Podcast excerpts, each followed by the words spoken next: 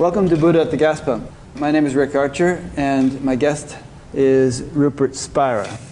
I interviewed Rupert two or three years ago, and I've been feeling lately that it's time to interview Rupert again. So I ran into him here at the conference, Science and Non-Duality Conference, and we were talking, and we thought, well, yeah, maybe in the coming year sometime we'll do it, you know, 2015. And then this morning he gave a talk that I attended, in which he later told me he felt he was really being radical. And I really liked what he was saying, and, and a lot of the points he made were triggering questions and points of discussion in my mind. So when I ran into him a little later out on the patio, I said, well, let's do it this afternoon if you're available. And so here we are. That's what we're going to do. So I thought I might start, Rupert, by just asking you to give us the gist of what you said this morning, and then we'll take it from there. That's a difficult place to begin, Rick, because I don't remember very much of what I said this morning. Remind me about the core.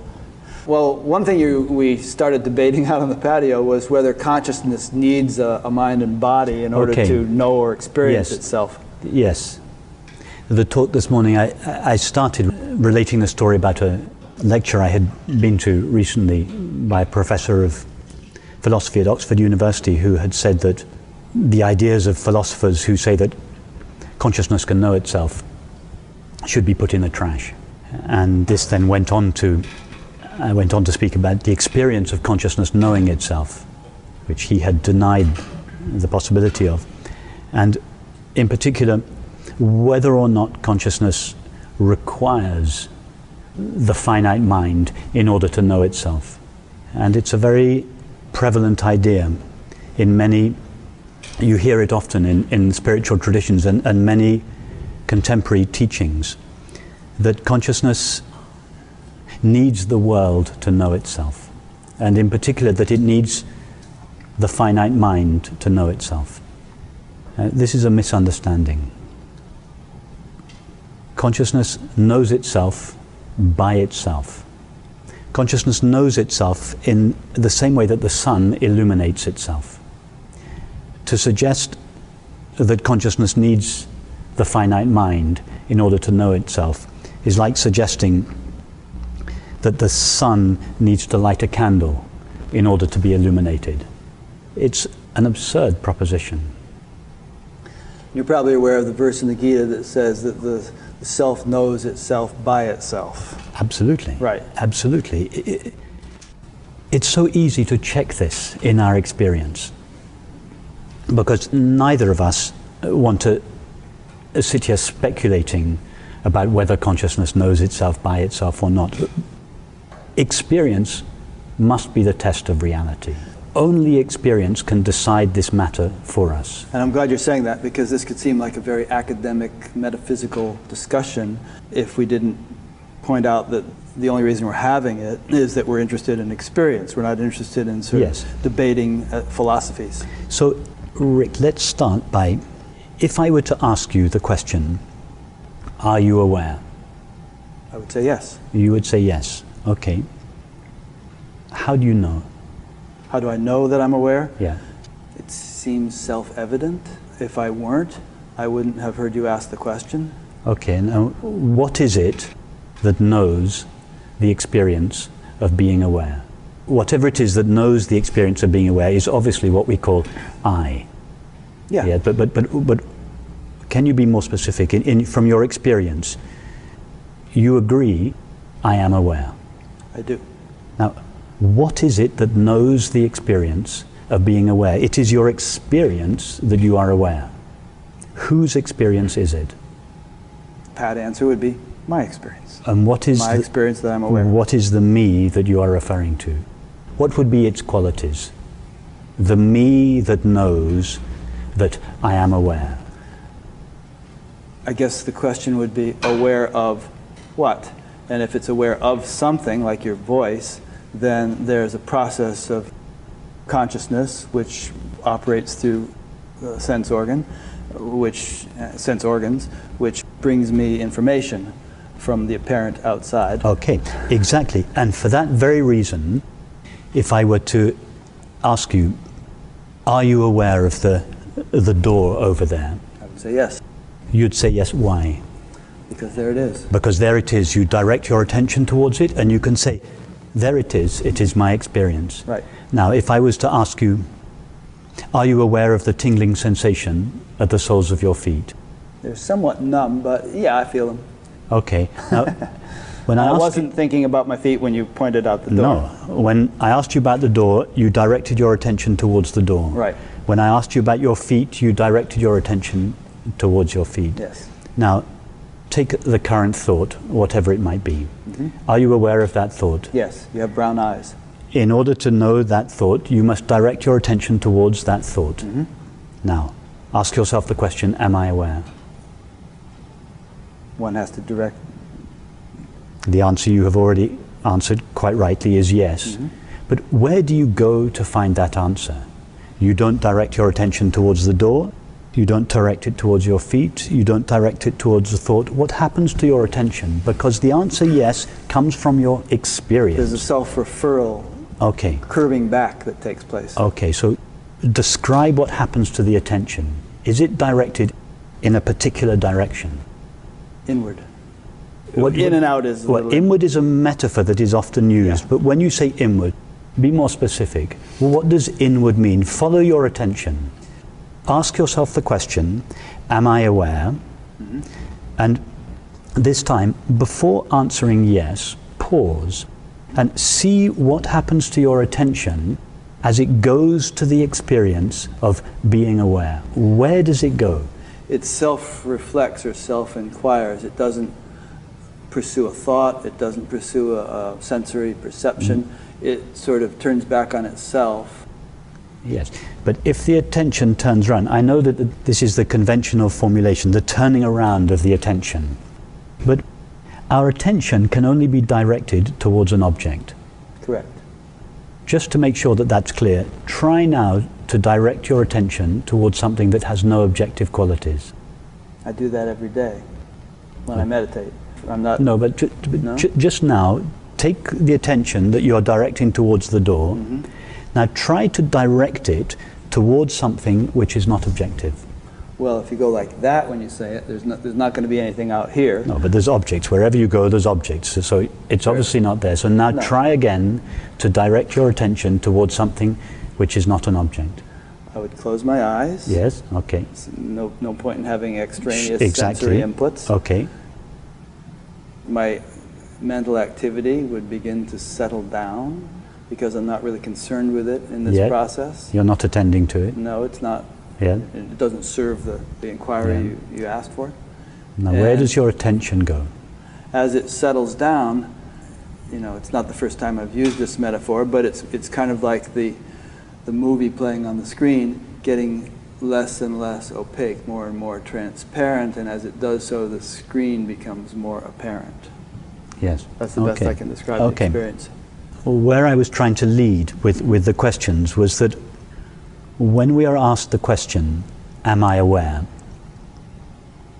In order to answer the question from experience, our attention has to go to the experience of being aware. So our attention removes itself from, from any object, from the door, from the sensation, from the thought, and it looks for the experience of being aware. But it can't find it because No. attention can only be directed towards an object. So the attention vacillates for a moment between objects, looking for the experience of being aware. If you think that's where you're going to find it. It can't find whether it goes outwards or inwards, it cannot find the experience of being aware. Anything it focuses itself on is not the experience of being aware, it is what we are aware of. Correct. So the attention vacillates for a moment and then it begins to subside. It sinks back and it goes back and back and back and back until it reaches its source, at which point it ceases to be attention. Because attention can only stand by being directed towards an object. Without an object to be directed towards, the attention cannot stand. It falls or collapses back into its source and at some point is revealed as pure consciousness. Right.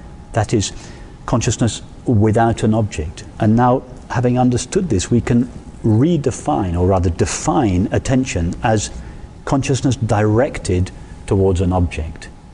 In the absence of an object upon which to focus our attention, attention cannot stand and it falls back through lack of support into its source. And that is the process. In fact, it is a non process, it is a non practice. The rising of attention is an activity. The sinking back of attention is the cessation of that activity. Right. It's often called meditation, and it seems to be an effort that we have to make. It's not an effort that we have to make, it is the cessation the of a previous effort, of effort, which we didn't realize that right. we were making. So, this non practice of sinking the attention into its source is what is in Sanskrit called Atma Vichara. Which for many years has been misleadingly translated as self inquiry. Which sounds very intellectual. Because when people hear self inquiry, what is an inquiry? An inquiry is an activity of the mind directed towards an object.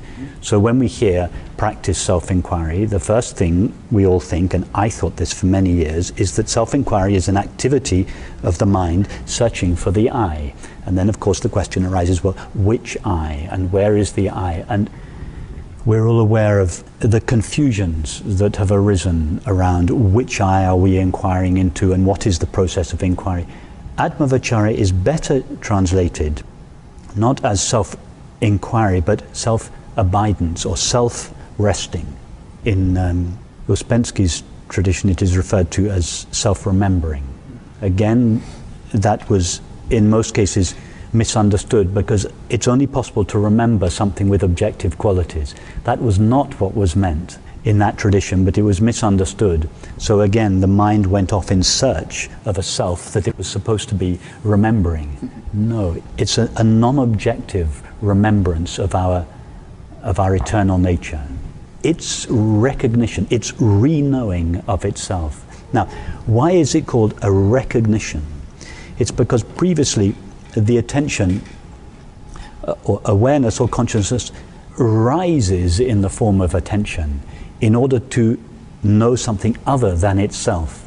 And when consciousness knows something other than itself, such as an object or person or world or thought, it, as it were, turns its back on itself. It ceases gazing at itself and rises in the form of the finite mind or attention. And in the form of the finite mind or attention, it can look away from itself. And this apparent looking away from itself involves the forgetting or overlooking of itself. And this is the, uh, in the spiritual tradition, what is called a primal ignorance, the ignoring of the reality of consciousness. So when attention sinks back into its source, it doesn't know something new. It recognizes something which was, it has always known, but seemed to overlook because of the exclusive focus of its attention on objects.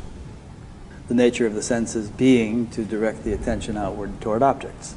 And uh, in the process, as you're saying, the, the inner awareness is lost or overshadowed, and of course, the movie screen analogy is always used. The objects of sense fall on the screen of the mind, overshadow pure, pure awareness, and it appears to be lost just as the screen is lost when the movie plays upon the screen. Right? You agree, agree with that analogy, that structure? Yes, yes. The, we could say the rising of the finite mind or attention is the the rising of the movie on the screen. Mm-hmm.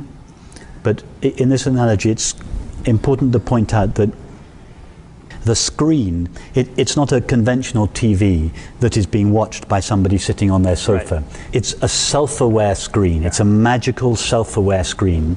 When the movie appears, it is watched by the screen. Right. The screen is aware of the movie that appears on it. Now, the movie appears there is a person walking through a landscape, a person walking through a field.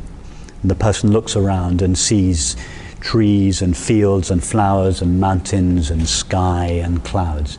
In other words, The person in the movie looks around and sees a multiplicity and diversity of objects, all of which are separate from itself. So the person in the movie feels, I, the self here, with my finite mind located here, looks out and sees a multiplicity and diversity of objects. That's how it looks from the perspective of the character in the movie. However, the character in the movie is not doing the watching. The character in the movie is not aware. The character in the movie is made out of the self aware screen, but it doesn't know it. The knowing, the character in the movie feels that the knowing with which it knows its experience belongs to its body. But it is the self aware screen, only the screen is aware. Nothing else could be aware because there's nothing else there apart from the screen to be aware. Now, when the screen views the movie, does the screen see a multiplicity and diversity of objects? No, because in the screen's experience, all there is is the screen, the indivisible, intimate, infinite screen. And that is pure consciousness. That is infinite consciousness. But we cannot even say that consciousness is infinite. It's just a concession to the finite mind that believes there are objects. Because from consciousness's point of view, there are no finite things which it is not. In order to say consciousness is infinite or not finite, there must be things that are finite. And then we could say, no, consciousness is not any of those things. But there are only finite things made out of matter from the illusory point of view of the finite self made out of mind. From consciousness's point of view, there is only itself. Pure consciousness never knows or comes in contact with anything other than itself. And so we cannot say that consciousness is infinite. That is a concession. It's legitimate to say such a thing as a concession to the belief in objects. If we believe that objects are real, finite objects are real, then it is legitimate to say that consciousness is infinite. But when we realize that there is just consciousness, we can no longer call consciousness infinite. We can no longer even call consciousness consciousness because consciousness as opposed to what? Consciousness is always as opposed to objects. So really we should stop talking now. we, we, we cannot name the reality of experience.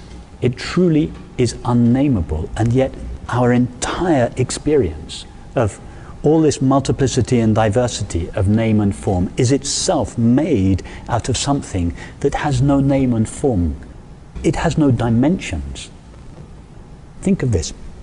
And this is our experience. Consciousness itself doesn't have a dimension. Don't try to think of that. It's not possible to think of something that has no dimensions. If it had Com- dimensions, it would have to be relative because it would have to the relative things have dimensions. Yes, anything that has a dimension, time, space, or objects are relative to the appearance of the finite mind. Right. And the finite mind only appears in the waking and the dreaming states. In other words, it is not absolutely true. Well, the original question, the, the main point I remembered from this morning's conversation was Does consciousness need a mind or a nervous system or any of that okay. in order to know itself. Yes. And uh, let me throw something out and, and see if see what you have to say. And that is that consciousness by definition is conscious. And being conscious, what does it have to be conscious of other than itself? Because what else is there on the level of consciousness besides consciousness? And yet its nature is to be conscious. So if consciousness, whose nature is to be conscious, has to be conscious of something, it can only be conscious of itself. But in so doing, if it does this, then all of a sudden the one has bifurcated into the knower, yes. the known, no. and the process of knowing, which are called Rishi Devata yes. and Chandas in, no. in Sanskrit. Consciousness doesn't know itself in the way the finite mind seems to know objects.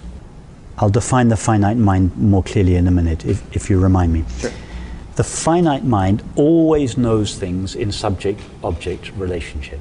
I, the finite mind here, knows you, the person or object over there. So the finite mind, the way the finite mind knows is by definition in subject object relationship.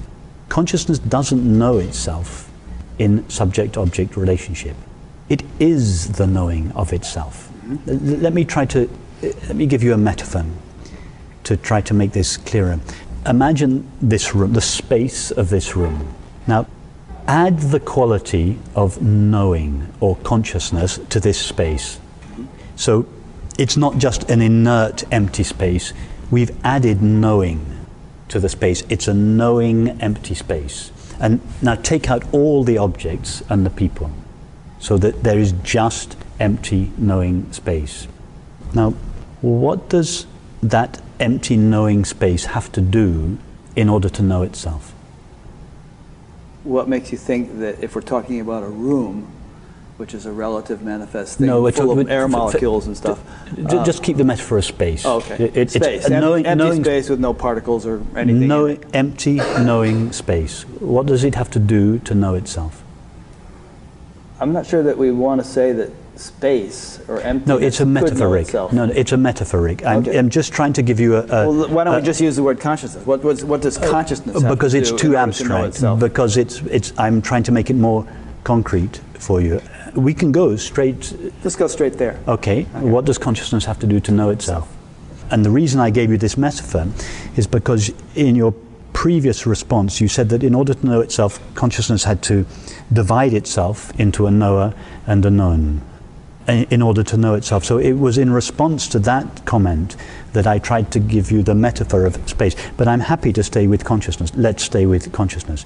Consciousness, the nature of consciousness is knowing or pure awareness. Pure knowingness. Pure, Pure awareness. knowingness. Now, what does it need to do to know itself? Is this a trick question? No, it's, it's no, not at all. It's just it's a straightforward question. But I want to make sure that when we talk about consciousness, we're not talking about some abstract. You are conscious, yes. What do you have to do to know that you are conscious? What does your consciousness, I'm calling it your consciousness, what does consciousness have to do in order to know itself? Well, there's two questions there. Um, if you're talking about me, what do I have to do? No, I'm talking about you consciousness. you. Oh, me as consciousness. You consciousness. What do you have to do to know that you are conscious? If you're speaking of universal awareness, when No, you say no, you, I- it's I'm a not- personal pronoun. I'm not talking of um, it's a personal universal. pronoun. It refers to me, of, you It- know, Rick Archer. It, it refers to you, what you essentially are. Essentially, All your life, Rick, you have been saying implicitly rather than explicitly, I am aware of the world. I am aware of my thoughts. I am aware of my feelings. I am aware of the taste of tea. I am aware of the face of my friend. I am aware of this conversation. I am aware of the sensation of my hand on my cheeks. I am aware of the temperature of the air. I am aware of the hum of the AC. so it's a three-part thing. I am aware, I am aware, I am aware, I am aware. Right. All your life. I, you have always been I, Mm-hmm. yes? You have always referred to yourself as I. Now, have any of your thoughts remained present all your life? No. Have any of your sensations remained present all your life? Perceptions? No. But I, you acknowledge, has remained present all your life. Now, what does I refer to? It must refer to that that has remained with you all your life. What is that? if I can give it a word, the knower, the, the, the self, the screen of awareness, which no, but, but try not to use a, a metaphor. Try to use a, an experience. What experience in you? consciousness. Yeah, the experience of being aware.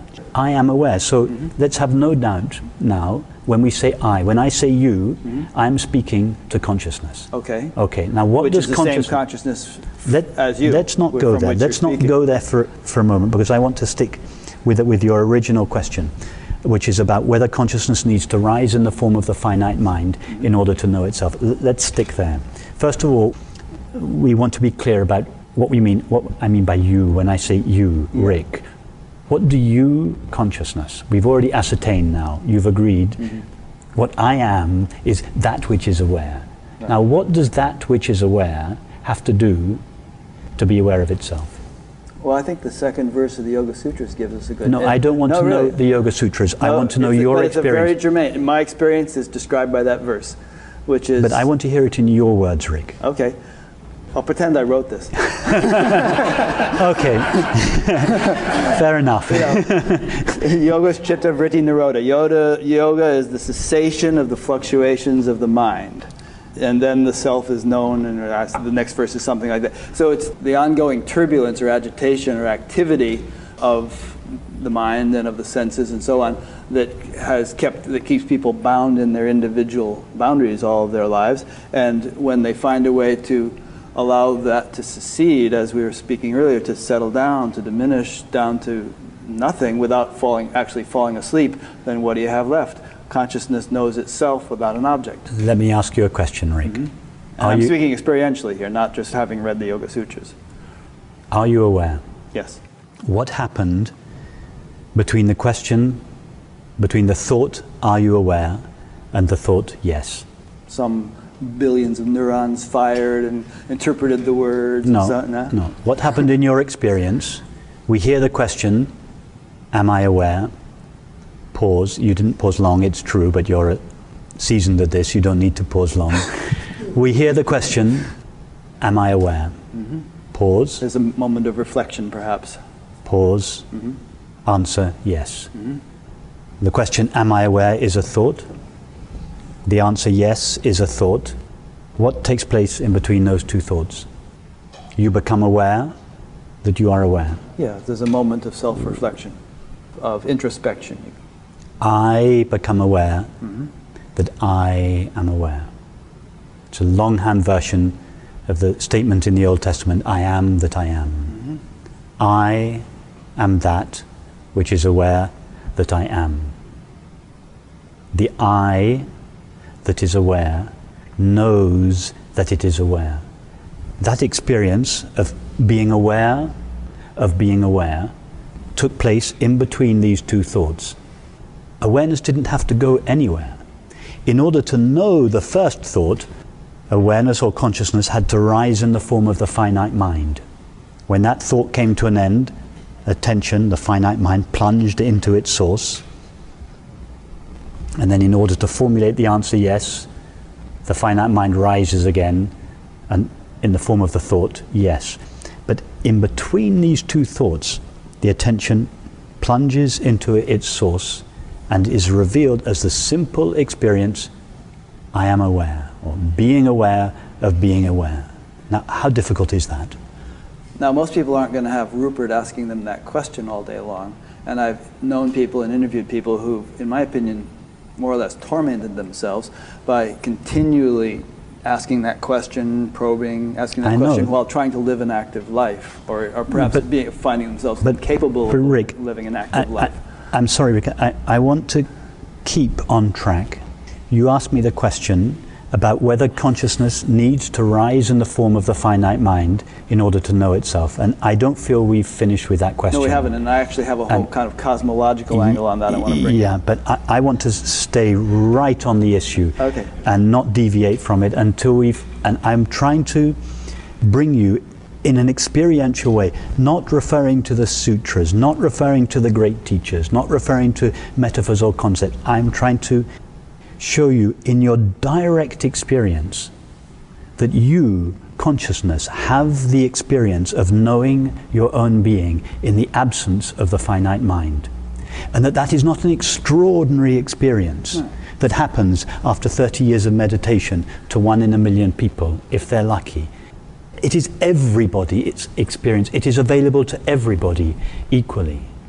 If we had Ramana Maharshi sitting here, and we asked him the question, Are you aware? I guess he would probably just smile at us, but let's suppose that he would answer yes. In between the thought, Are you aware? and the question, and the, and the answer yes, his attention would sink into its source. If we had somebody here taken off the streets who had no idea about non-duality or spiritual spiritual matters, a die-hard materialist, sitting on the other side of the room from Ramana Maharshi- and we said to her, "Are you aware?"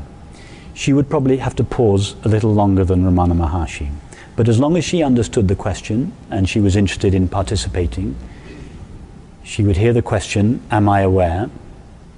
pause, yes.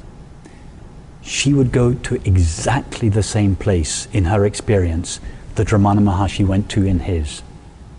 In that moment, her attention would have collapsed momentarily into its source, and in that moment, the experience of awareness, being aware of itself, would have shone briefly in her experience. I say briefly because in her case, through force of habit, the finite mind would have risen almost instantly again in order to go outwards into the realm of objects, whereas Ramana Maharshi's attention would have remained resting in its source. So what you're saying is it's the same thing, but in this case it's perpetual, stable, nothing Ramana has to do to. What I'm saying is that in order to know something other than itself, consciousness needs to rise in the form of the finite mind. And only in the form of the finite mind can consciousness cease knowing its own being, or seem to cease knowing its own being, and know something other than its own being. Right.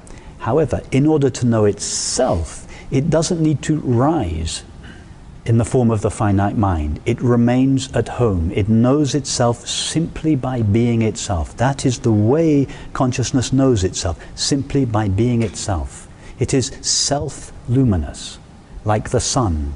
In order to illuminate the moon, the sun needs to shine its rays on the moon. But in order to know itself, it doesn't need to do anything with its light. It is self luminous. It knows itself by itself without the aid of any other object.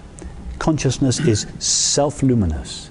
It does not need to reflect itself off a puny little finite mind in order to know its own being. And I'm not talking abstract philosophy or mm-hmm. metaphysics. I'm trying to show you that you have the experience on a regular basis, everybody does, of attention sinking into its source. In other words, the finite mind sinking into its source and standing revealed as this self knowing, self luminous consciousness. And I would suggest that someone like, for someone like Ramana, and maybe for some of us to whatever degree of clarity, we're permanently sunk uh, there doesn't have to be a sort of, oh, let me sink in, check it out. There's a sort of a, a perpetual uh, appreciation of that source quality, that source level of, of, life. In addition, but but it's been integrated and stabilized to the point where it can be a living reality. We can be riding a bicycle or giving a lecture or doing whatever we do, and we don't have to keep checking in and or doing anything whatsoever. It's been sort of infused or stabilized in such a way that this is naturally breathing.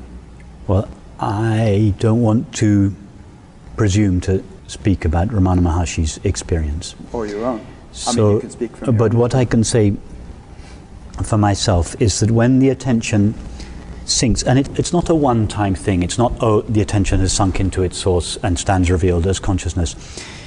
Rumi described it so beautifully. He said, flow down and down and down in ever widening rings of being. It's the sinking and sinking and sinking and sinking of the attention into its source. And as the attention sinks into its source, it is gradually, in most cases, very occasionally suddenly, but gradually in most cases, the attention is divested of all the limitations that thought and feeling have superimposed on it. And at some point, it stands, attention is completely undressed, it stands naked. And attention undressed, attention divested of all limitations, is pure consciousness. Now, and at that point, I would say the word attention is no longer attention, quite, quite the word we want It is use. no longer attention. Right. The word attention comes from it has, it has the implication of directing or focusing. It or has. It comes from the Latin word tendere, which means to stretch. So attention like is the stretching of awareness towards an apparent object. Mm-hmm. So in attention, there is always a subtle effort.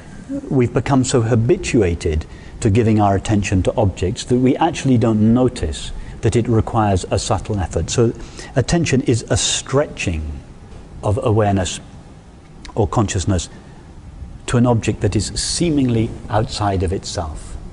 So, this sinking of attention is the, the relaxation of this effort towards the object. It, so, so you're absolutely right. When all the tension goes out of attention, it no longer stands as attention. It is revealed as inherently peaceful consciousness, consciousness in which there is no tension, no agitation.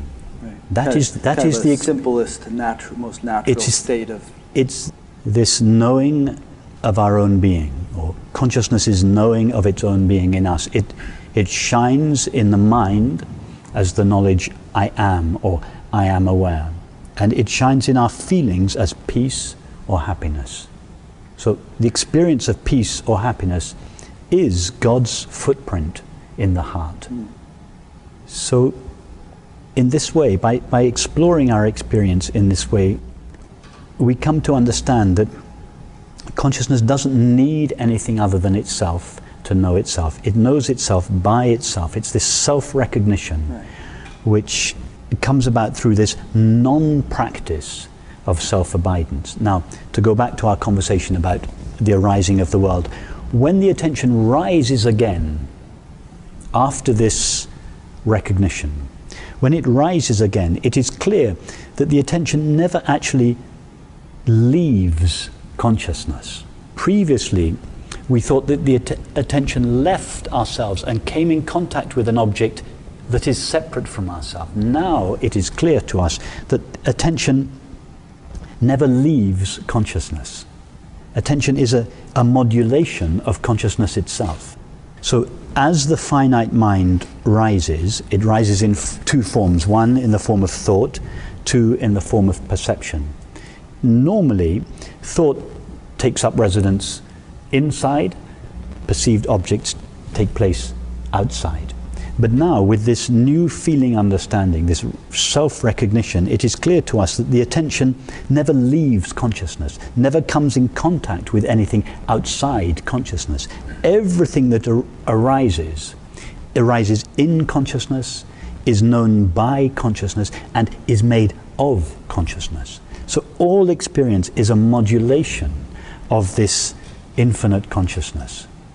And that is what the Sufis mean where they, when they say, wherever the eye falls, there is the face of God. It is what the Sufis mean when they say, there is no God but God. When they say there is no God, they mean no object has its own existence. There is no such thing as an object that exists. Existence means it comes from two Latin words, ex and sistere, meaning to stand out from. No object truly stands out from consciousness or being and comes into existence. Nothing ever leaves consciousness. No thing ever comes into existence and stands with its own being. That's what it means. There is no God. Things don't, don't have their own being. The, the apparent existence of things is God's existence, is the, is the being of infinite consciousness. Right. So no thing truly exists. There is no real existence. No, nothing comes into being and nothing leaves being. There is just this infinite, eternal, ever present being, knowing and being itself alone. And if things did come into existence and leave being, then leave, then being wouldn't be ever present or infinite or omnipresent or any of those things because it would have had to be kind of like cordoned off into some little area where, Yes. which ex- was Exactly. excluded from the glass. the Exactly. table. it's not possible for infinite consciousness to know a finite object.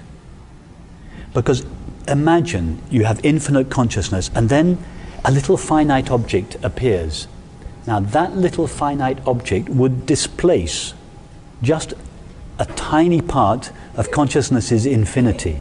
In other words, consciousness's infinity would no longer be infinite There'd be a hole in it somehow. there would be a hole in it because there was a finite object there which would immediately make consciousness a finite subject. Mm-hmm. In other words, it's only possible to know a finite object from the point of view of a finite subject. Hmm. Infinite consciousness knows nothing of finite subjects and finite objects. Infinite consciousness knows nothing of the separate self made out of mind or the outside world made out of matter. The separate self made out of mind and the separate world made out of matter are fabrications of thought. So how does this become a living reality? If someone, let's But- say, but- like but- Ramana, is established in infinite consciousness, and yet can read the newspaper as he did, and listen to the radio, and help in the kitchen, and those things, he's obviously interacting with a world from all appearances. Yes. But I presume you're saying that in his subjective experience, there is no world with which he's interacting. There's kind of a, as they call it in Sanskrit, a faint remains of ignorance, a lesha avidya world that is like a sheen on the surface of infinite consciousness that by without which there would be no functionality, there would be no ability to interact or experience Yes. I, again, engage. I, I don't want to speculate about Ramana Maharshi's it's good experience. to take examples though to, No, but- to try but- to but- illustrate what you're saying so it's not no. just academic. No, on the contrary, it's academic if we take examples of people like Ramana Maharshi. Although, as you know, I hold him in the highest regard and the highest esteem, but we cannot speak of his experience. That is academic. We can only speak of our own experience, so we should bring it out of the realm of speculation and academics and always referring to other people's experiences and other people's scriptures, although Okay. we learn a great deal from them and we should bring it to our own experience because experience is the test of reality, not what the, a great sage says in the book. However, however much experience. respect we have, and indeed I have, as you know, Great respect. huge respect Right. for Ramana Maharshi. Yes. But precisely as a result of the respect I have for Ramana Maharshi's teaching, I have learnt to trust experience alone. Good. So let's talk about your experience. I've been talking about my experience all afternoon. Okay. So without putting it in the first person, all these descriptions you gave are descriptive of your experience. Yes, l- let's go back because we were talking about how the world, how our interaction in the world appears after this self recognition. And uh, I'd like to refer to one of my current favorite quotations by the poet Shelley, who said, Life, like a dome of many colored glass, stains the white radiance of eternity. Mm. So you get to quote Western guys, but I don't get to quote Eastern guys. That's a fair comment. I apologize, Rick. but at the risk of being a little defensive, I am only using Shelley because he is uh, so eloquent. And so I'm just borrowing his words. I'm not referring to an experience that I don't know about. I'm borrowing his exquisite words because they are so much more eloquent than mine. but Patanjali I'm now, you'll be happy about this, I'm now going to alter Shelley's words in order to make them my own. Because if we explore our experience, no experience, no thought, no feeling, no sensation, no perception stains the white radiance of eternity. No experience stains infinite consciousness. Your own eh, experience or anybody's own experience? Everybody's own experience, but I'm sp- I can only speak for my own experience. But I would suggest, because I'm speaking of consciousness's experience, I, consciousness, am not stained by any experience. I'm speaking on behalf of the only consciousness there is. When each of us feels the experience, I am aware. We are referring to the same experience. When we go to the experience of being aware, each of us goes to the same consciousness. I'm speaking on behalf of that consciousness. I have no special access to that consciousness. I have no more access to that consciousness than anybody does. But on behalf of that consciousness, which is the only consciousness that I or any of us know, I, consciousness, am never stained by experience. Every experience, it doesn't stain me, it colors me. All experience is a ah, coloring. So this, this yeah. is where I would like to just tweak Shelley's words. Life, like a dome of many colored glass, colors the white radiance Yeah. of eternity. Okay. But- so the white radiance of eternity remains pristine and untouched. if we to take Shelley's metaphor of the white radiance of eternity, you imagine a piece of watercolor paper, and experience is like a like a wash over it. or, or it's, it's like, um, like a colouring of the screen. It doesn't stain it, it passes over it. And every experience, whether your experience is, a, is the experience of a, a, a wonderful ecstasy, a beautiful samadhi, a deep depression, a toothache, the taste of tea, this conversation, no experience stains consciousness. Every experience leaves consciousness pristine, luminous, empty, infinite. But I would go even further. I want to tweak Shelley's words even more because, to begin with, when we turn on the TV, and I'm now talking of a conventional TV being watched by someone on their sofa, it seems, as a result of the absorption of our attention in the movie, it seems that the screen vanishes. Now, if our attention is exclusively focused on the image or the movie, we first seem to find the screen behind the image. It first seems, and in exactly the same way, most people first find consciousness as the witnessing presence of consciousness in the background of experience. So we have the foreground, thoughts, sensations, and perceptions, and we have the witnessing presence of awareness in the background. That's how most of us find consciousness first. Or, but in fact, the screen is not in the background of the image. When we turn the, the, the movie on, the movie doesn't obscure the screen. All you're seeing is the screen. So this is where we can tweak Shelley's words even more. Life, like a dome of many colored glass, doesn't simply color the white radiance of eternity, it shines with the white radiance of eternity. All there is in experience is consciousness shining. No experience truly obscures consciousness.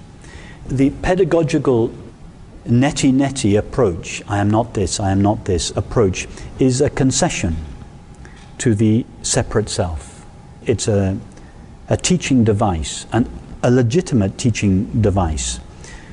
For those of us whose attention is so fascinated by thoughts and feelings and sensations and perceptions, the teaching says to us, No, see that you are that which is behind all of this, knowing it. And all of this, thoughts, sensations, and perceptions, seem from this point of view to obscure this witnessing presence of consciousness. And it's a legitimate approach because it establishes not just the presence of consciousness, but the primacy of consciousness. Once that has been established, the neti neti approach has done its job. We, we should abandon it because it keeps us in separation. Mm. The witnessing presence of consciousness here, the body mind world there. And this collapse of the distinction between consciousness and its objects is the, we could call it the next stage, where we don't see experience staining or, obs- or obscuring consciousness. No. All experience shines with consciousness. All there is to our experience is consciousness. And you can check that in your experience. Ask yourself now the question Do I ever know or come in contact with anything other than the knowing of my experience? Has anybody ever come in contact with anything other than the knowing of their experience? Imagine someone walking on the moon Imagine a nuclear physicist. Imagine someone in a deep depression. Imagine a microbiologist. Imagine, go anywhere you like in the realm of experience. The wonderful experiences, the awful experiences, everything. Do we ever know anything other than the knowing of experience? No. All that's there is knowing. It's not even the knowing of experience, because we never find anything other than knowing. It's not the knowing of something, it's just knowing. It's knowing, knowing, knowing. You know, the self knowing and being itself alone.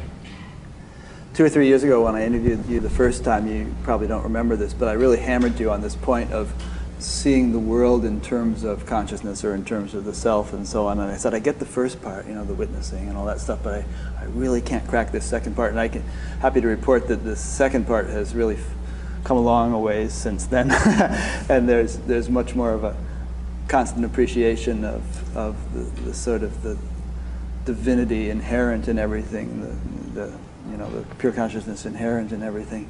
But you don't need to comment on that. I just want to give you a progress report. But the, um, but another thing, uh, a minute ago you were talking about that, that Shelley quote, whether consciousness can be stained or is only colored, and so on. And it kind of reminded me of the sun analogy. And the sun could say, it doesn't matter to me whether or not there's clouds. I'm shining nonetheless. Yes, that's clouds another- make no difference whatsoever. Yes. But the thought comes to mind that if this is really to be a practical consideration and you, realizing the, the limitations of metaphors, we have to acknowledge that the vast majority of humanity is on the other side of the clouds, and and that the, the shining sun is obscured. And a f- a few minutes ago, you mentioned that you know the the symptom or whatever of being established in pure consciousness is peace and bliss or peace and happiness. Peace and happiness, Yeah. not peace and bliss. Mm, I, we could argue about bliss too, but the uh, because it's just a superlative degree of happiness. But for the vast majority of humanity, that unfortunately is just a fantasy or pipe dream. It's not their actual experience. So you know we can talk about consciousness never really being overshadowed and never knowing anything other than itself and, and so on. But in terms of what people are actually living, these poor people in Syria or Africa, or and to take extreme examples, the, the, the stuff people go through, it's, um, they wouldn't know what in the world we're talking about. It's, it's not within the realm of their current experience. And so I guess that there have been many great sages and, and, and teachers who have felt compassion for such people and have done their best to somehow get this message to them so that they too could have the kind of experience they were having to whatever extent was possible. So I'm, I always do tend to think in terms of the practical implications of anybody's teaching, in terms of its ability to help others rise to that level of experience, it, rather than it being a teacher describing his own experience and the audience saying, "Yeah, it sounds great. Well, I've got to go home and face the music." If we really consider the implications of what we've been speaking of, and I don't just mean consider theoretically, because what we've been speaking of has been based only on our current direct experience. The conclusion that we have ri- arrived at, the experiential conclusion that we have arrived at, is that all there is is indivisible, unlimited consciousness that knows nothing other than itself. Now, what does that mean? If that is our experience, if we have come to realize this, what does it mean for our experience? When you're speaking with somebody, when you're walking along the corridors here, when you're eating your meals, when you're brushing your teeth, when you're dealing with your taxes, when you're dealing with your equipment for your interviews, when you're uh, paying for your groceries at the checkout counter, when you're paying the cab driver, it means that you never come in contact with anything other than God's infinite being. Live that. L- live like that. Live every moment of your life with this feeling understanding that there is just God's infinite, indivisible, infinite, intimate being. Treat everyone like that, N- not just your close circle of friends, not just all people, but all animals, not just all animals, but all objects, because there are no objects made out of dead inert stuff called matter. Matter is a concept that was invented by the Greeks two and a half thousand years ago to account for that part of our experience which takes place outside consciousness. Scientists have been looking for it for two and a half thousand years. Don't you think they would have found it by now? If it was there? They're still looking. They've been looking for two and a half thousand years, scientists or, or philosophers. It's not there. They think they found it. Most of them do. In No, fact, most they- of them deny the reality of what we're talking It's about. not, they say that it's not there out of because matter. all they find is an appearance in the finite mind, and the finite mind is a, itself a temporary appearance. It appears in the waking state and the dream state. So the, this stuff called matter, out of which the universe is supposed to be made, is not absolutely true. It's relative to the finite mind. It's a perception in the mind. Yeah. That nobody's found stuff called matter. Nobody's found anything that is not a perception. So you just admonish so, people. But, but, but, okay. but so I, but I want to. I don't want to go off that, down that track. What I'm saying is that when we, to answer your question about Yeah. living this, not just with people, not just with animals, but with objects Yeah. made of. But this is no less God's infinite being, Mm-hmm. your nearest and dearest friend. And when I say this, I'm suggesting that there is this separate object. Experience is always one. I mean, are you now having 10,000 experiences or one experience? it's funny you should mention the number We- 10,000. We're having one experience. Experience is always one. E- Experience is never divided into 10,000 things. A treat, I'm keeping with your question, live like that. Mm-hmm. Tr- treat everyone and everything, not intellectually, but feel that everything you know or come in contact with is your own. When I say your own, you, God's being, God's infinite, indivisible, intimate being, shining in all your experience. Live like that. If we live like that, that is the greatest contribution. It is the greatest gift we could ever give to humanity. There's nothing greater than we could give to humanity than that. Totally agree. And over the course of the past 46 years, I've dedicated my life to living like that. And it's a work in progress. But still is. I'm living Rick, like that more and more as time I would goes have on. to say, Rick, you are a, a beautiful example of that, and what you do with your with your website and your interviews is, is your unique and utterly beautiful way of sharing this experience, and, and it's, it's you're doing it in your own unique way. I'm doing it in mine. Everybody Yeah. is doing it in their own way. Yeah, I mean, you probably do what you do because you do want to share it. You're not content to just make ceramics. You want to get out there and, and share something that you found to be so Rick, precious. I do what I do simply because I love it. You love it. Me too. Just, exactly. I just love it. Yeah. For no other reason. Right. It's a joy. It's There-. There's no, I I have no mission. no, but it's, It's, it's, just your own fulfillment. It's just, it's just somewhere. Atmananda Krishna Menon says that a moment comes when you can no longer keep what is inside you inside. It just comes bubbling out of you. My cup runneth That- over. that- that- that's. I just feel this. I'm just doing what I love doing. I'm not doing it for any reason. No. That's sufficient reason in and of itself that you love it, if, if we want to call that a reason. Yes. Now, uh, the reason I perked up when you mentioned the number 10,000 is that I was. Sorry, I interrupted Well, you. I keep interrupting That's you. okay. I had just been thinking about the fact that over the course of the next year, let's say, tens of thousands of people will watch this interview. And they'll all hear you say, live like that. And I can imagine 99% of them saying, sounds great. How? You know, what do I do? What do I have to do to Okay. live like that? Okay. When you pass a homeless person on the street who's asking for money, you give them money or you don't, whatever you choose. But when you do so, you look into their eyes. And you have this feeling understanding that what they truly are is this luminous, open, empty, imperturbable space of pure knowing or pure consciousness. In other words, with your feeling understanding, you feel in your heart that this is what they are. They have temporarily forgotten that. But you interact with them, whatever your interaction, whether it's giving them a coin or whether it's with paying, paying your cab driver or talking with your neighbor or whoever you are dealing with, you, you hold in your heart this feeling understanding. That which I am relating to is this luminous, open, empty presence that, that is identical to myself, not identical to myself, that is myself. You feel that, and you allow that feeling to inform your dealings with that person. Now, with the homeless person, it'll express itself one way.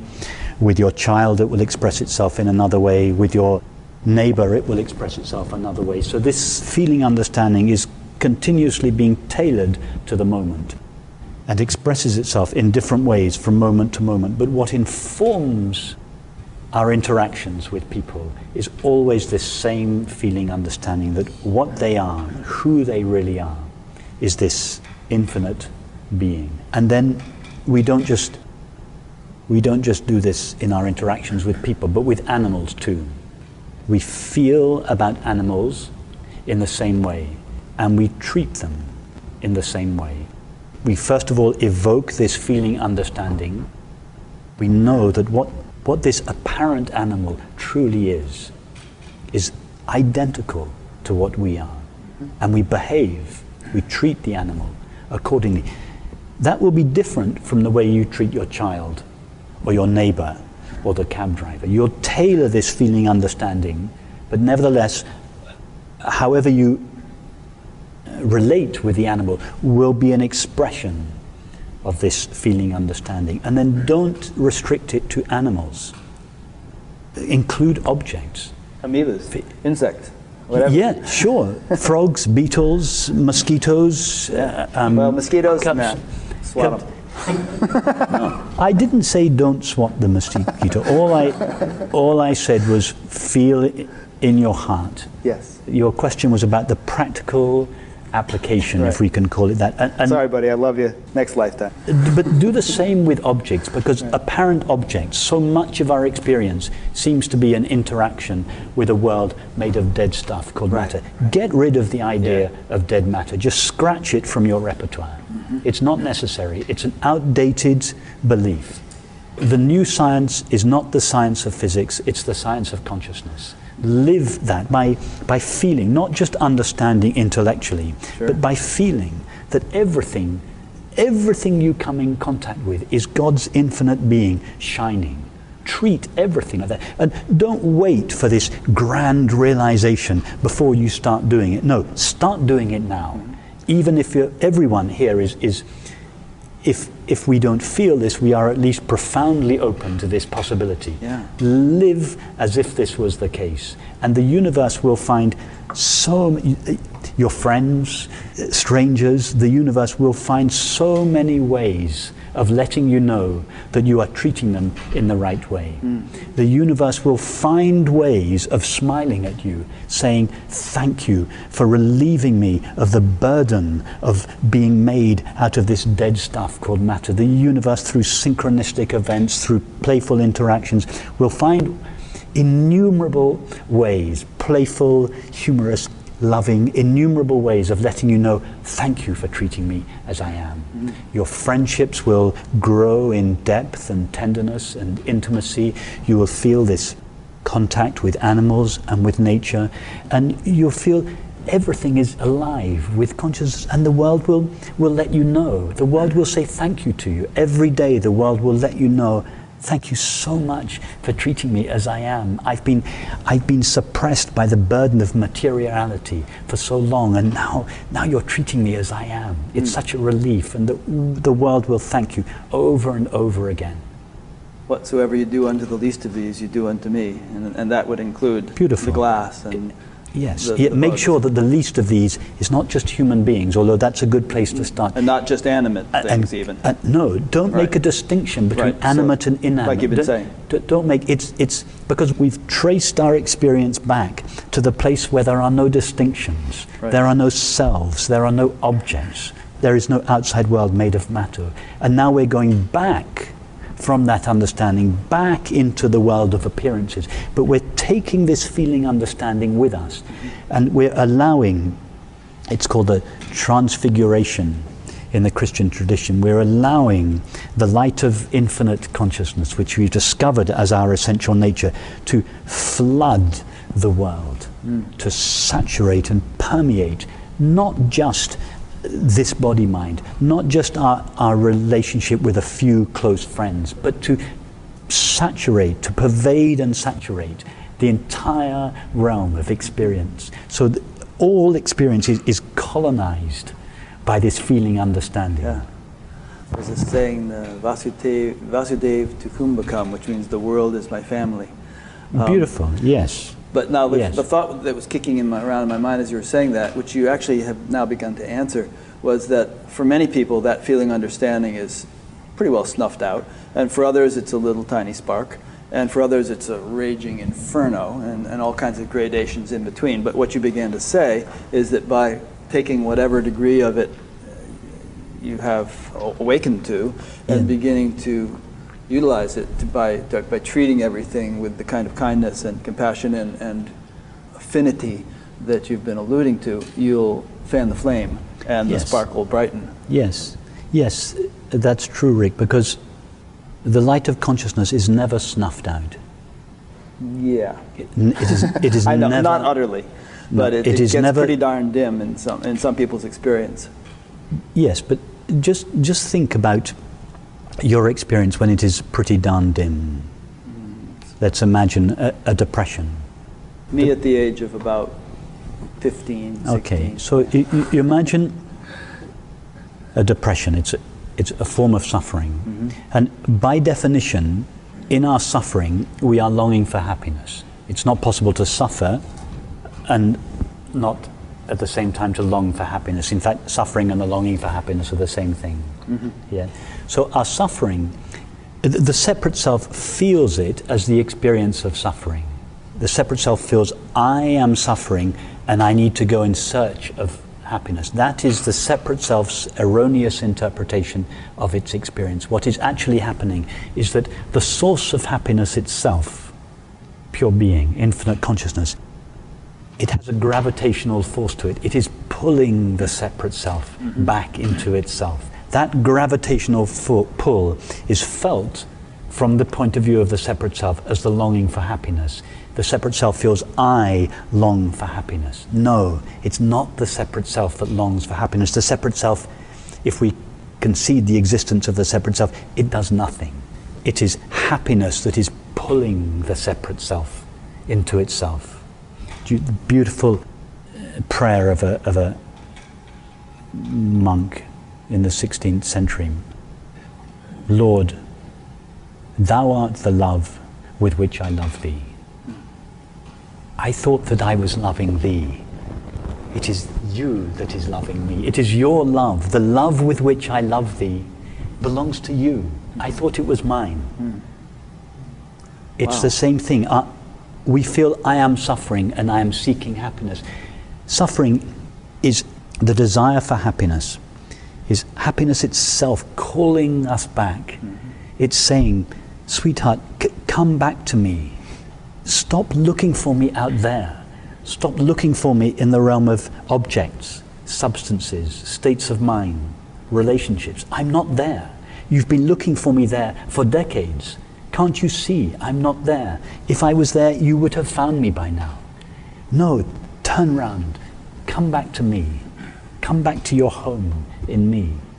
That is the experience of suffering. Suffering is a call from happiness. So even in our darkest depressions, the light of pure knowing is never extinguished. It shines in everyone. It shines in everyone's feelings as the longing for happiness. It shines in everyone's, and the longing for happiness as such is God's footprint in the heart. It shines in the mind as the knowledge I am or I am aware. That is God's signature in the mind.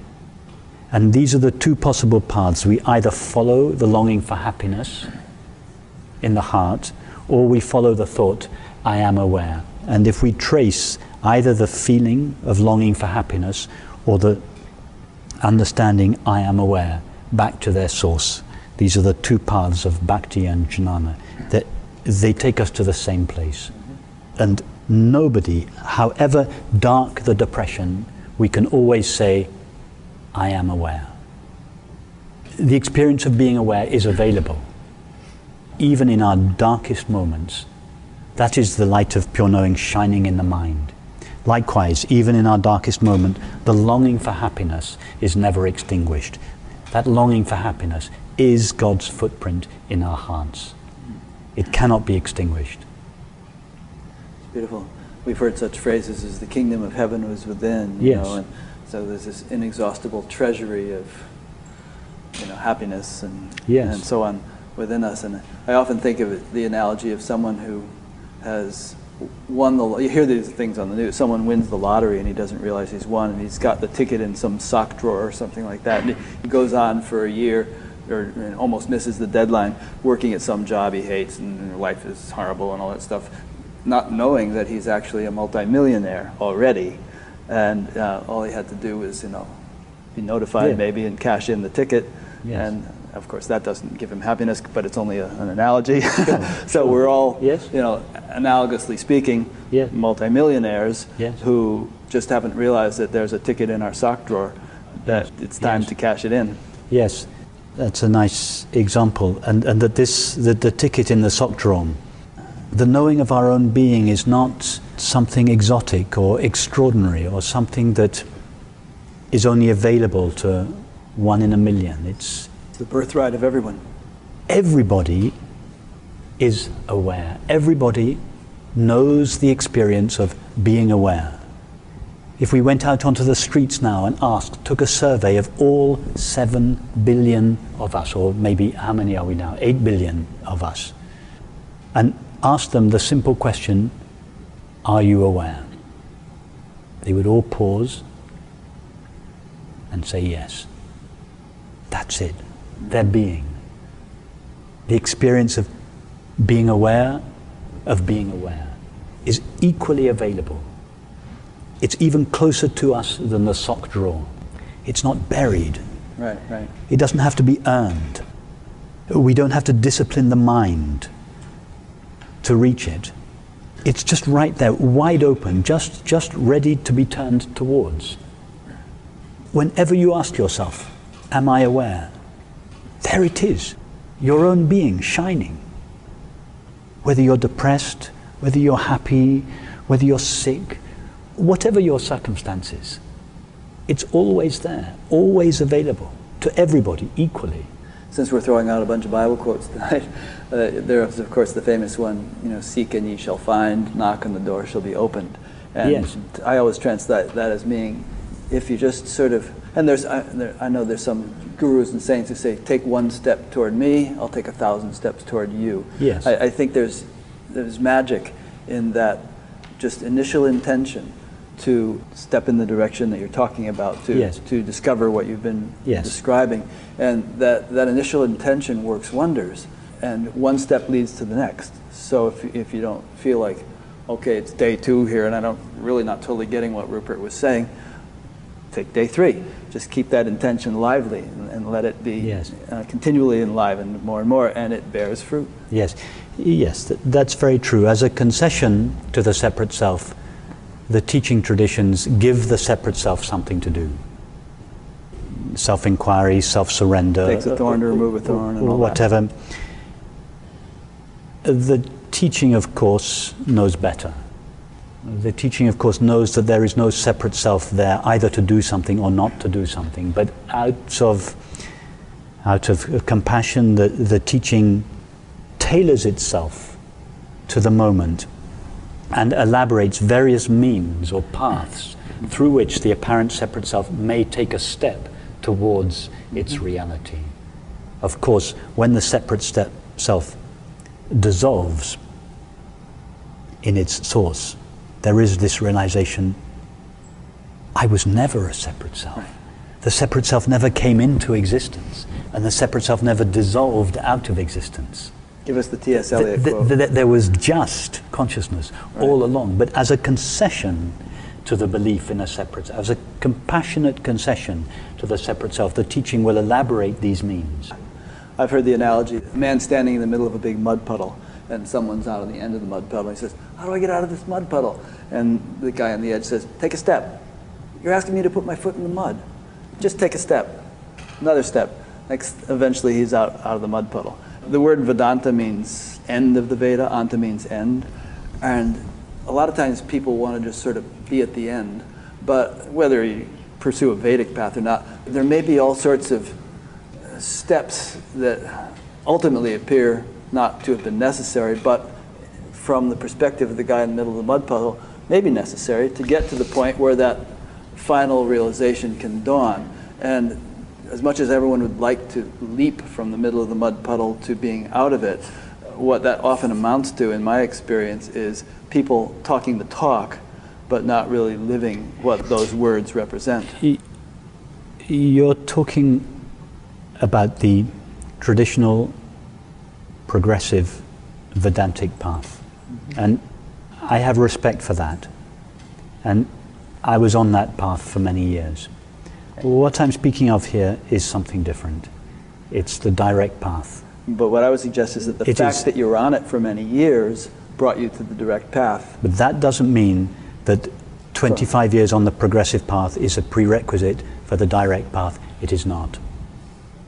For anybody? All, Nobody? all that's necessary for the direct path is to ask yourself the question Am I aware? And to pause and to follow your attention back to the experience of being aware and to stay there. That's it. Some people might find in their experience that that's easier said than done. Staying there is, is the It's- trick. When I say stay there, I don't mean stay there forever. I mean just allow the attention. You can use this question as an aid. Am I aware? It's a new formulation of the traditional question, Who am I? Uh, you could use this question, there are many other questions we could use. You use this question, Am I aware? simply as an aid to gently encouraging the attention to sink back into its source and just encourage it to rest there. And by force of habit, after maybe a short while, the attention will rise again and go outwards towards an object. And if the attention is required by the world, then we should leave our attention dealing with objects.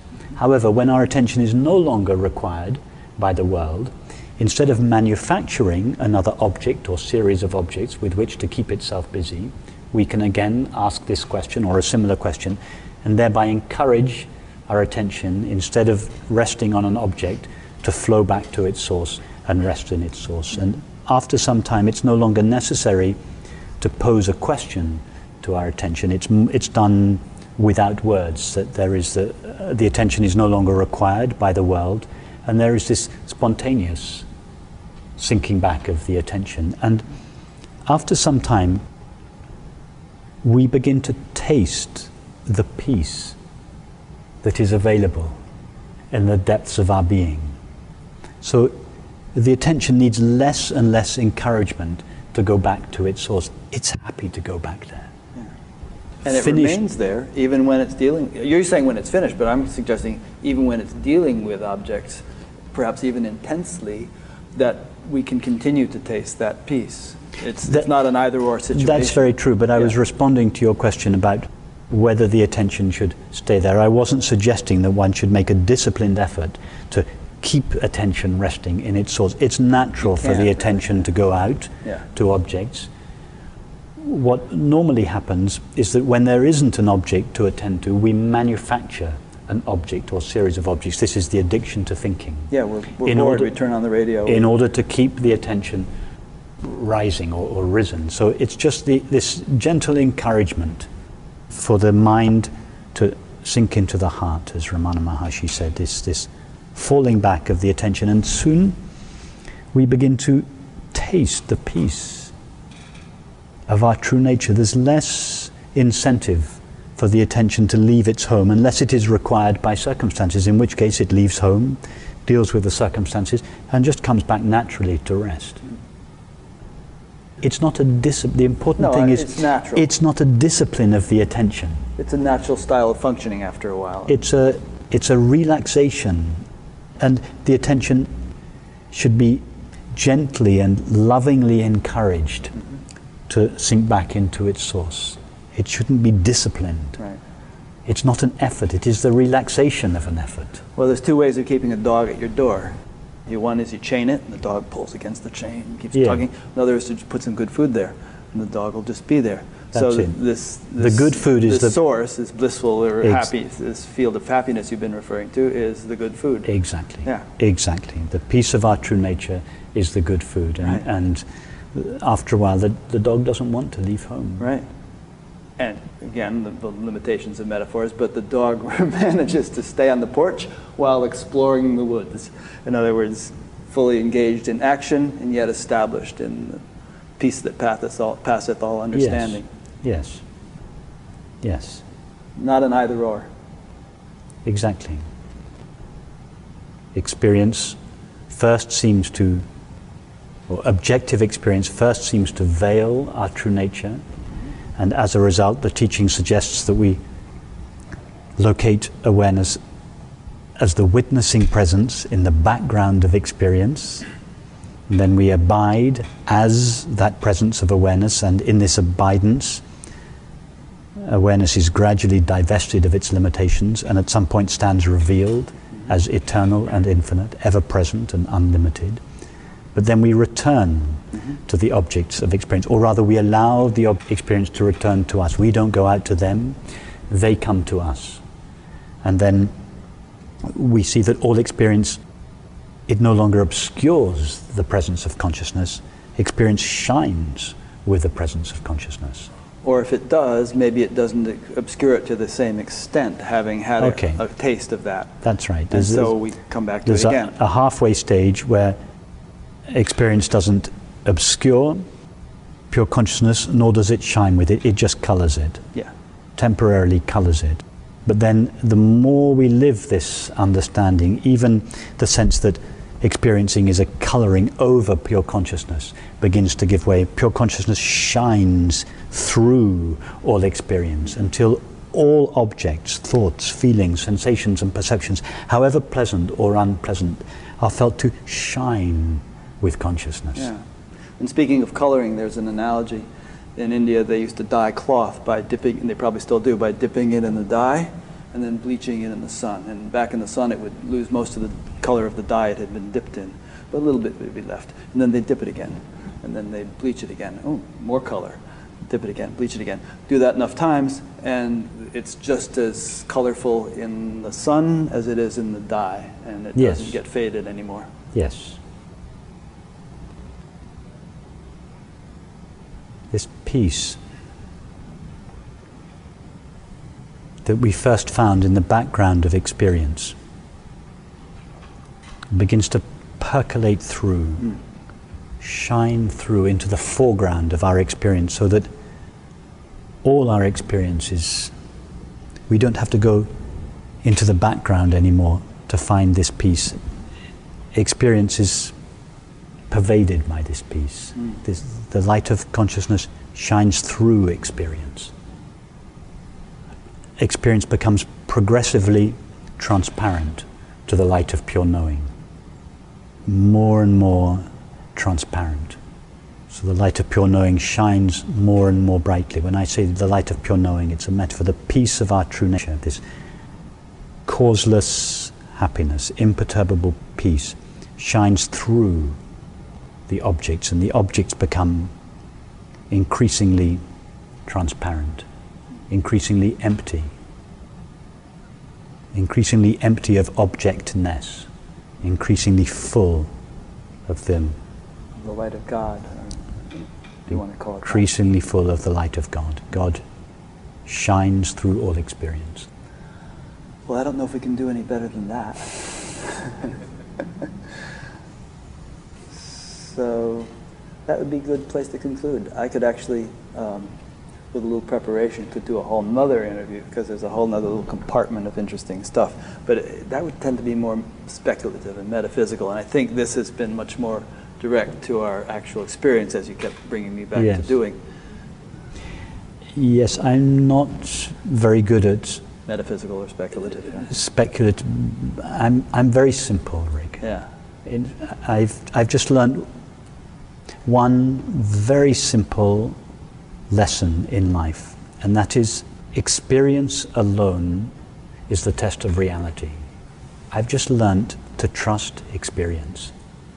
And over the years, to question, to question, to question, to question what is my actual experience. And of course, I've received a great deal of help from my teacher and teachers and people that I've read and studied and pondered over and over and over. And I've just gone deeper and deeper and deeper into what my actual experience is. And I have come to this experiential conclusion.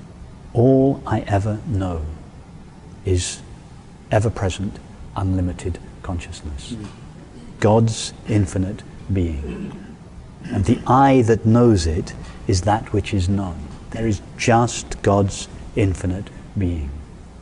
That's just the simple experiential conclusion I've come to through trusting my experience. I'll give you a teaser for what we might do a few years down the line. And that would be if consciousness is the only reality, how is it that objects appear to come into existence? And how is it that there seems to be such a, an incredible, vast, intricate hierarchy of uh, structures and laws of, of nature and, and intelligence operating at all the various levels of, of creation that scientists identify? What's actually going on to have brought this about? You, your, your original point was that you know, why would consciousness need anything in, in order to know itself? So the, the question might be, why is there a universe? Uh, does it somehow have a purpose in enabling consciousness to play with itself or, or even know itself in a way that uh, in a completely unmanifest state wouldn't have happened? So I, I realize that's a little bit metaphysical, cosmological, but I think it's meaningful because um, it can become relevant to our own experience. Our, I think our experience can answer those questions and can, can develop in subtlety and nuance and richness so that that becomes a really germane line of inquiry. Maybe that's for That's what I'm thinking. Two, for another time. Shall we shall we stay with God's infinite being shining Yes, in all we experience? should. As I said, that was just a teaser, you know. P.T. Barnum said, always leave them wanting more. oh, well, this is great, Rupert. I really, really enjoyed this. I'm so glad that we did it instead of over Skype or something. I nice quite agree, Rick. It's lovely to spend time talking with you again. Thank you. Yeah. If I could, I would do all my interviews in person like this. Yes, yes. Yeah. And I'm very glad to have done it like this. And I think what you're doing is such a beautiful gift to humanity. And thank you. Like you, I'm For just doing doing it. what I love. There's no great credit for it or anything. No, but I understand. So let me make my usual concluding remarks. I've been speaking with Rupert.